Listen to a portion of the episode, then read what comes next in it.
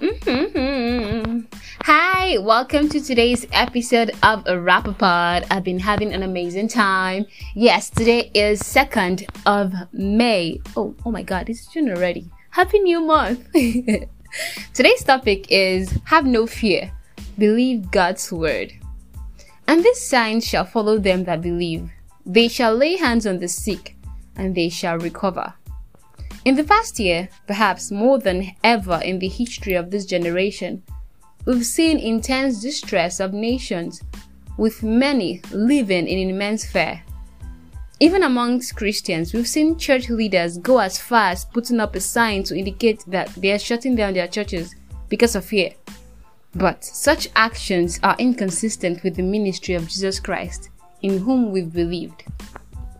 I mean, how can a Christian who the Bible says is the salt of the earth and the light of the world, the one who is anointed with the Holy Ghost, a God carrying vessel, be afraid.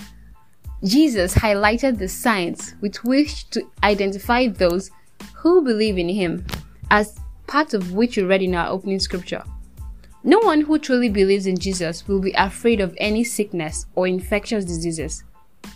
He said in Luke 10 19, Behold, I give unto you power to tread on serpents and over all the power of the enemy, and nothing shall by any means hurt you. You see, your reaction to the things going on in the world today shows whether or not you truly believe in Jesus.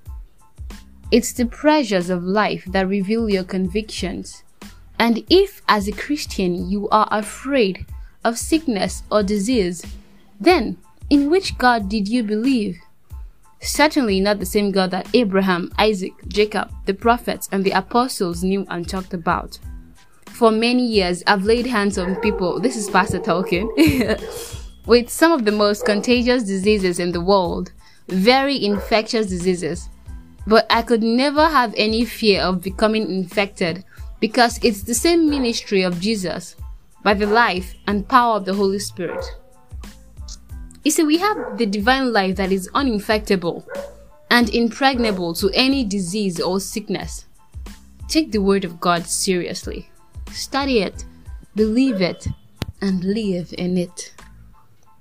I've been sent forth to, this, to be the solution to the problems of the world, and I'm fulfilling my ministry. I'm a partaker of the divine nature.